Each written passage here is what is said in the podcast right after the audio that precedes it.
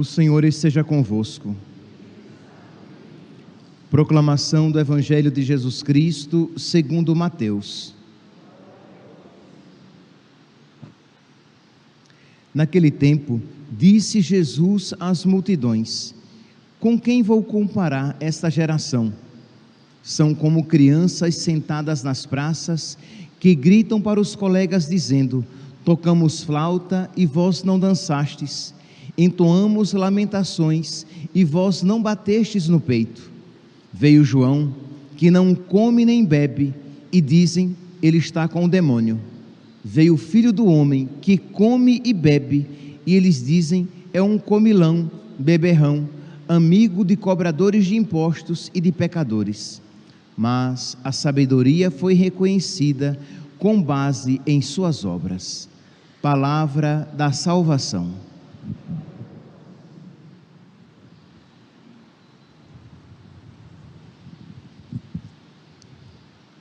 Caríssimos irmãos e irmãs, o evangelho de hoje ele nos desvela, ele desvela o nosso coração, mostra que existe no nosso coração, no coração do homem e da mulher pecadores, uma profunda má vontade em se converter, em mudar de vida.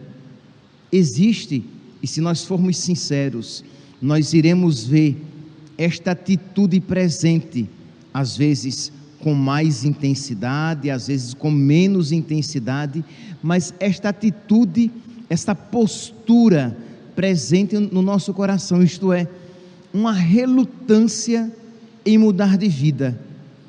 Existe uma uma tentação de querer conciliar o inconciliável. Isto é, nós queremos crer em Deus, nós queremos a amizade com, com Jesus Cristo, mas existe uma tentação de concomitantemente continuar com uma amizade com o mundo, isto é, impossível, porque não há, não podeis servir a dois senhores, nós não podemos querer ser amigos de Deus e amigos do mundo, né? a exemplo de Nossa Senhora, nós devemos seguir, isto é, uma amizade com Deus e uma inimizade com, com o diabo. Porém, inimizade entre vós e a mulher, entre a sua descendência e a dela. Então precisa existir no nosso coração esta inimizade com o diabo e nós precisamos, fortificados com a graça de Deus, pagar o preço, isto é, arcar com as consequências de sermos amigos de Deus e, consequentemente, inimigos do mundo, do mundo aqui entendamos, do mundo mal, do mundo de pecado, do diabo com as suas obras. Pois bem, mas existe então no nosso coração essa tentação de querer conciliar. Então nós não nos deixamos mudar com facilidade. E é exatamente isto que o Evangelho de hoje, nessa linguagem figurada, nos apresenta. Jesus diz assim: Com quem vou comparar esta geração? São como crianças sentadas nas praças que gritam para os colegas dizendo: Tocamos flauta e vós não dançastes, entoamos lamentações e vós não batestes no peito. Isto é, o contexto aqui é de crianças birrentas, chatinhas, que uns dizem assim: vamos brincar, vamos brincar disso, ah, não quero, vamos brincar daquilo, ah, não quero é, também. E as brincadeiras que Jesus aqui apresenta são tocar flauta, então existia essa brincadeira entre as crianças de tocar flauta e uns tocavam flauta e outros dançavam e com isso eles se divertiam. E a outra doença, é, a outra doença, a outra brincadeira era brincar de velório. Isto é, nós vamos entoar lamentações. Você pode dizer, brincar de velório, crê em Deus Pai, mas entenda, vamos aqui entrar no contexto da época. O que era um velório no ambiente de, de Jesus Cristo? Era um cenário bem interessante, porque existiam as carpideiras. Quem eram as carpideiras? Eram mulheres pagas para chorar nos velórios. Porque um, um velório em que não se chora o defunto, aquele defunto não era amado. Então, vinham as carpideiras, e é claro que elas não podiam chorar de uma maneira contida, né? Elas eram pagas, elas tinham que mostrar serviço. Então elas choravam, elas batiam no peito, elas se lamentavam. E imagine então uma criança quando ia para um velório e ela via aquela cena tragicômica de pessoas chorando, batendo no peito, se, se, se lamentando, balançando o corpo. Então elas com certeza imitavam isso em outras ocasiões. Então diziam: vamos brincar de velório. Eu choro, eu, eu me, me lamento e você se comove. E aquelas crianças diziam, e as outras diziam: não, não quero. Quer dizer, nem queriam brincar de alegria, tocar flautas e dançar, nem queriam brincar de tristeza, de chorar e se lamentar, e a outra se comover. E Jesus diz: esta geração é como estas crianças. Isto é, nós estamos nos tornamos como que insensíveis. Nada nos tira da nossa situação de amortecimento, anestesiados, indiferentes. Nada parece que move o nosso coração. E aqui, meus santos, nosso Senhor, ele, ele mostra o que? que existe uma culpabilidade nessa indiferença, nessa mornidão espiritual. Então nós, então, durante o tempo do advento, somos chamados a pedir a Jesus que ele nos faça quentes. Não queremos ser frios, mas também não queremos ser mornos. Nós queremos ser cheios do Espírito Santo, cheios do amor de Deus, cheios de zelo de Deus. Nós queremos ser decididos por Deus. E se você percebe que você não quer, queira querer.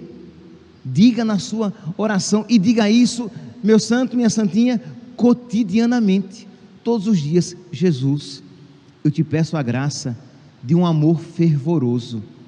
Eu te peço a graça de um amor generoso eu te peço a graça de um amor profundo, que não seja um católico meia-boca, um católico que não comete grandes pecados, mas que não ama profundamente. É como um marido que ele não trai a esposa, ele é fiel, ele não tem outras mulheres, mas ele não se importa com ela, ele ela pode estar chorando e ele nem pergunta: que é que está acontecendo, meu amor? Por que você está triste? Ele não pergunta. Ou ela está muito feliz e ele também não pergunta: Por que esta felicidade? Não, ele não se importa com ela. Ele está preocupado com seus afazeres, com as suas coisas do dia a dia, mas ele é fiel. Ele não atrai com ninguém, mas percebe que ele também não a ama. Então aqui Jesus, ele quer nos, nos chamar a um amor fervoroso. Nós precisamos amar de verdade nosso Senhor e não ser como essas crianças indiferentes e, e apáticas que não se comovem com coisa alguma. Nós precisamos olhar para o mundo e a nossa contemplação do mundo deve nos levar a querer amar mais a Deus.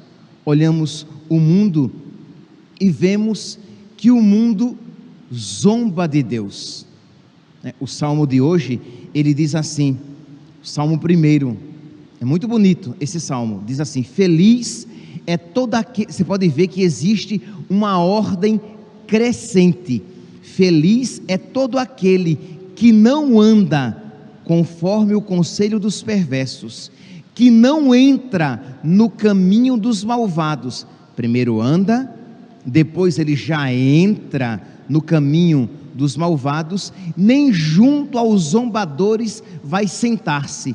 Percebe que, que há aqui um, um crescimento na maldade, alguém que anda com os perversos, depois que entra no próprio caminho dos malvados, e depois ele vai se sentar junto aos zombadores.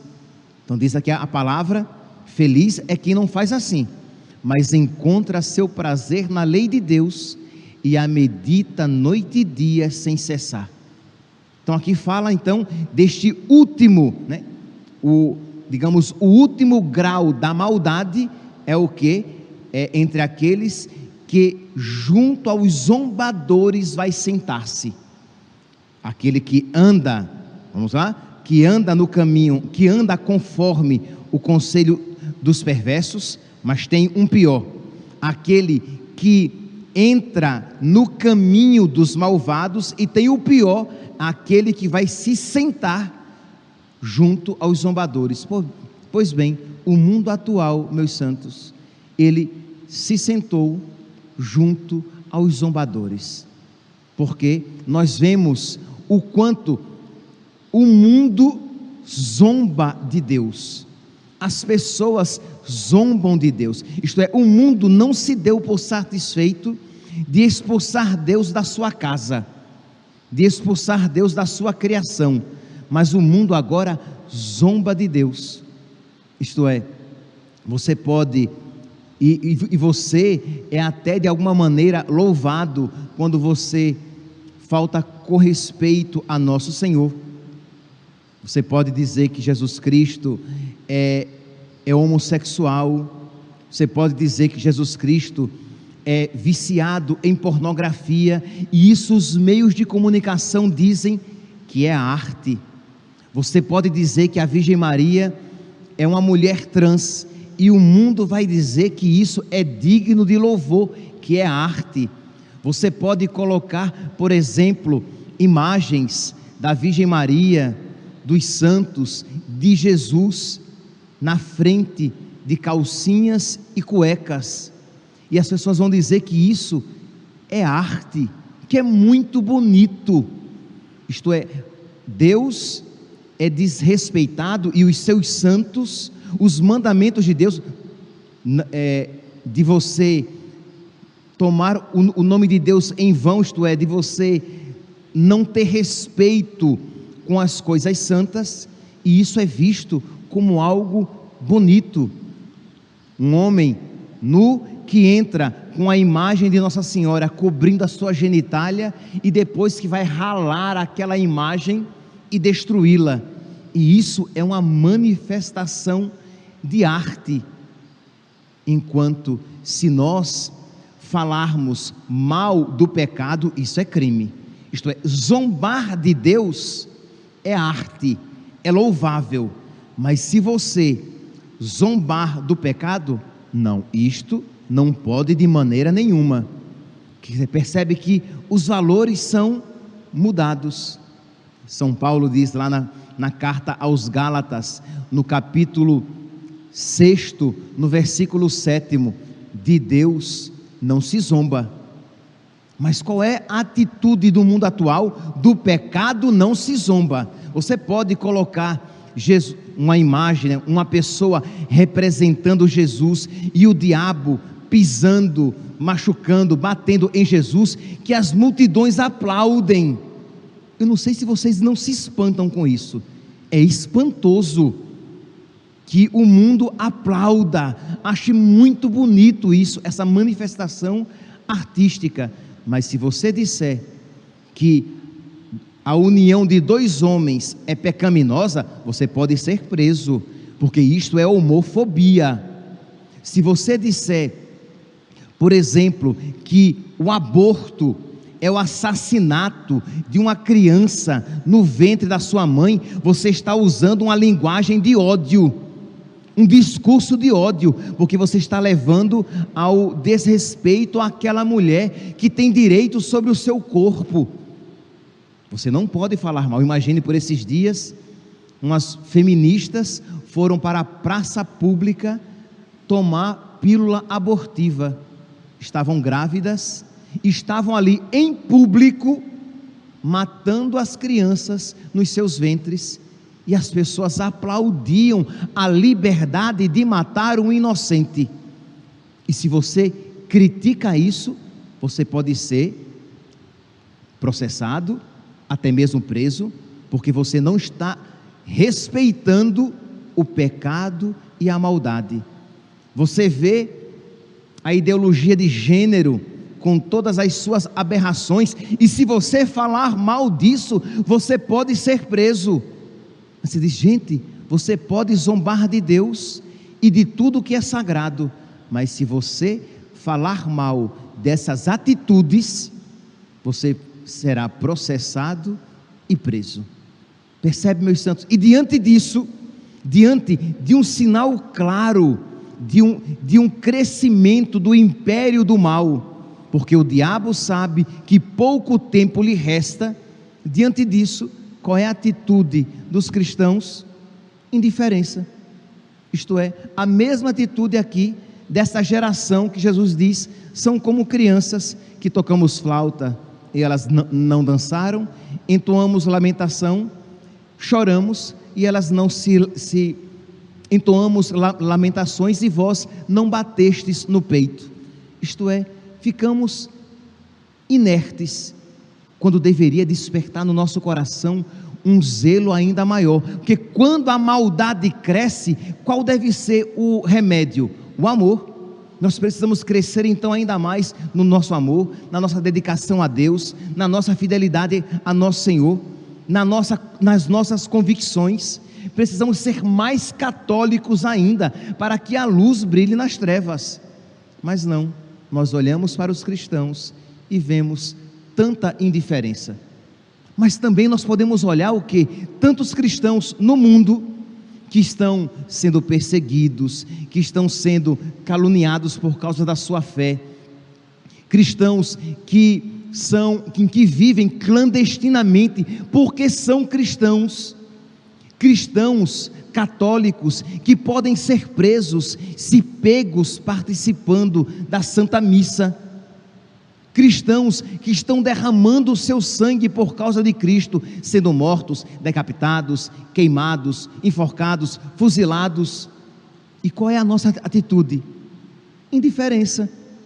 Quando, diante então de tanto heroísmo, nós deveríamos então começar a pedir a nosso Senhor que Ele nos conceda a graça do amor presente no coração dos mártires, de dizer: Meu Deus, eu quero te amar como os mártires eu quero estar disposto, Jesus, a se necessário for, perder tudo para te amar. Mas se nós não rezamos, se nós não levamos estas realidades para a nossa oração, nós apenas, quando disso temos notícia, ouvimos e o nosso coração continua indiferente do mesmo modo. Você está ouvindo, você tanto ouve aqui a maldade, como também ouve a grandeza, a beleza da santidade. E a pergunta é: você vai, vai dizer o que? Você vai ver a maldade e vai continuar do mesmo jeito. Você vai ver a beleza da santidade e você vai continuar do mesmo jeito? Isto é, você precisa então, vendo a maldade, repudiá-la no seu coração e pedir a Deus que lhe dê forças para lutar contra ela. E quando você vir a beleza da santidade, pedir a Deus a graça de amar dessa maneira, de modo que quando você entrar daqui a pouco na fila da comunhão, você vai receber Jesus e não dessa maneira indiferente, morna, morna, fria, mas que você receba Jesus, volte para o seu banco e diga: Jesus, eu sou tão pequeno, mas eu te peço a graça de te amar muito. Jesus, eu sei que eu já desperdicei tantas graças tuas, mas eu te peço a graça, Jesus, de crescer em generosidade, para que eu te ame cada vez mais. Eu te peço, Senhor, faz de mim, tão pequeno, tão pequena, uma pessoa que te ame muito. E aí você vai pedir a, esta graça que você pede a Deus neste momento, você vai começar a aplicá-la nas situações concretas da sua vida, para que você viva a sua fé e para que você pague o preço pela sua fé nas circunstâncias concretas da sua vida. Mas se você não reza, como é que, que você vai suplicar a Deus a graça de que você necessita para ser um católico de verdade. Meus santinhos, nós precisamos ser católicos de verdade, não católicos meia-boca, que não querem mudar de vida, que querem continuar assim, frios, mornos, querendo conciliar aquilo que não dá para conciliar. Isto é, um namoro desregrado, e você acha que com um namoro desregrado assim, você continua católico tranquilamente? Com um casamento em que você é um marido horrível, você é grosseiro, você é indiferente, você é mal educado, você é uma esposa que não quer se sacrificar pelo seu marido, que se nega a ele muitas vezes por pura má vontade de se entregar no altar do sacrifício, de fazer isso por amor a Deus. Então, você no seu matrimônio, se você não procura se santificar, você não será uma boa católica, um bom católico. Você que é um contratestemunho lá no seu trabalho. Então nós precisamos de católicos, de católicas que testemunhem a sua fé, de sacerdotes que sejam sacerdotes no altar e lá fora, na igreja e no mundo. Mas nós precisamos para isso rezar e suplicar a Deus a graça, senão pouco a pouco, sem percebermos, nos tornaremos anestesiados, indiferentes, né? É, inertes, com um coração insensível, como o coração dessas crianças a quem Jesus compara a sua geração. São como crianças para quem tocamos flautas, flauta e elas não dançaram, entoamos lamentação e elas não bateram no peito. Veio João Batista, que não comia e nem bebia, que jejuava, e eles, como não queriam mudar de vida, diziam que tem um demônio. Vem Jesus, que come e bebe, que vai ao encontro dos pecadores. E eles que não querem mudar de vida dizem o que? É um beberrão, é um glutão, amigo dos pecadores. Quer dizer, eles não querem mudar de vida e vão encontrar justificativa tanto no exemplo como no outro, tanto numa situação como noutra, porque querem continuar na sua mesmice, na sua postura morna e insensível, fria, um coração frio e fechado para nosso Senhor.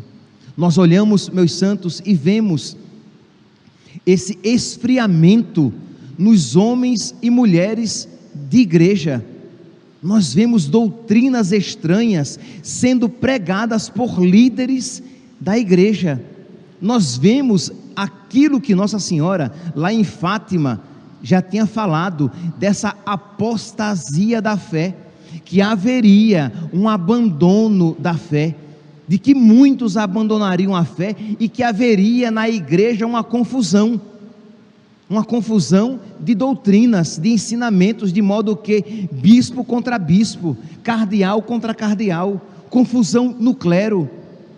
E nós vemos isso, isso acontecendo, que nós podemos ver isso acontecendo hoje. E qual é a nossa postura? Continuamos do mesmo jeito, indiferença, não queremos mudar de vida, não queremos olhar os sinais dos tempos e dizer: eu preciso mudar de vida, eu preciso sair dessa indiferença, porque o Senhor está me dando a graça de ver tudo isso para que eu possa mudar, porque senão, aquela palavra de nosso Senhor, e quando o filho do homem voltar, ele encontrará fé sobre a terra? Será que o Senhor então encontrará fé sobre o meu coração. Meus irmãos, termino esta reflexão com a primeira leitura de hoje, retirada do livro do profeta Isaías, capítulo 48. O Senhor novamente diz isso para nós: Ah, se tivesses observado os meus mandamentos. Isso que o Senhor disse para o povo de Israel, o Senhor diz para nós: se você, eu vou, vou ler esse, esse mesmo versículo de uma outra maneira. Se você observar os meus mandamentos, a sua paz será como um rio. Isto é, mesmo em meio às dificuldades da vida, você terá paz, porque você está na minha amizade. O Senhor não nos promete tranquilidade neste mundo. Eu vos envio como ovelhas em meio aos lobos, mas se nós estivermos debaixo dos mandamentos de Deus, nós teremos paz no coração, mesmo que lá fora haja guerra. Se você observar os meus mandamentos, a sua paz será como um rio, e a sua justiça, a sua santidade, como as ondas do mar. Se você observar os meus mandamentos, a sua santidade será como as ondas do mar. A sua descendência, aqui vem no sinal de bênção, a sua descendência será como a areia do mar, e os filhos do seu ventre como os grãos de areia. Este nome, o seu nome, não será, não desaparecerá, nem será cancelado da minha presença não será retirado do livro da vida. Peçamos a Deus, meus santos, peçamos a Deus esta docilidade. Enquanto na primeira leitura Deus se lamenta da falta de docilidade do povo que não ouviu os mandamentos de Deus, nem os obedeceu. E Jesus no Evangelho reclama da falta de docilidade daquela geração, que era como, como crianças birrentas que não queriam mudar, peçamos a Deus então o dom da docilidade. Peça agora mesmo, peça a Deus o Espírito Santo para que coloque no seu coração esta docilidade de quem se deixa guiar, de quem se deixa mover pela vontade de Deus, de quem está disposto a mudar os planos e a mudar a vontade, se esta for a vontade de, de Deus de quem está disposto a aceitar a vontade de Deus, porque você é dócil, você não está apegado aos seus pressupostos, mas você com docilidade se deixa guiar pela vontade de Deus, que mesmo que possa às vezes ser difícil, é sempre a melhor. Agora no ofertório, quando o pão e o vinho forem ofertados, oferte o seu coração. Diga Jesus, Dá-me um coração dócil, um coração que se deixe guiar pela tua vontade. Você que vai comungar, quando você receber a Eucaristia, diga: Jesus, dá-me um coração como o teu, dócil. O coração de Jesus foi sempre dócil ao Pai. Mesmo quando a vontade do Pai se manifestou difícil, Jesus disse: Pai, seja feita a tua vontade e não a minha. Quando você voltar para casa, durante o dia de hoje, nessa sexta-feira, que você peça e peça por intercessão de Nossa Senhora, dos santos que foram dóceis a Jesus, peça o dom da docilidade. Se você hoje, que aqui na paróquia é dia de adoração, se você vier em outro momento para adoração ao Santíssimo Sacramento, que você se coloque diante de, de Jesus, diga: Jesus, retira do meu coração toda a rebeldia retira do meu coração toda revolta. E eu te peço, Senhor, a docilidade de aceitar a tua vontade, de amar a tua vontade, de me deixar amorosamente guiar pela tua vontade na minha vida, porque nisto consiste a minha felicidade. E aí, meu santinho, você de verdade desejando isso para você, você estará preparado a interceder pedindo esta graça pelos seus, por aqueles por quem você reza. Que nosso Senhor misericordiosamente nos conceda esta graça que imperfeitamente a Ele pedimos. Louvado seja nosso Senhor Jesus Cristo, para sempre seja louvado.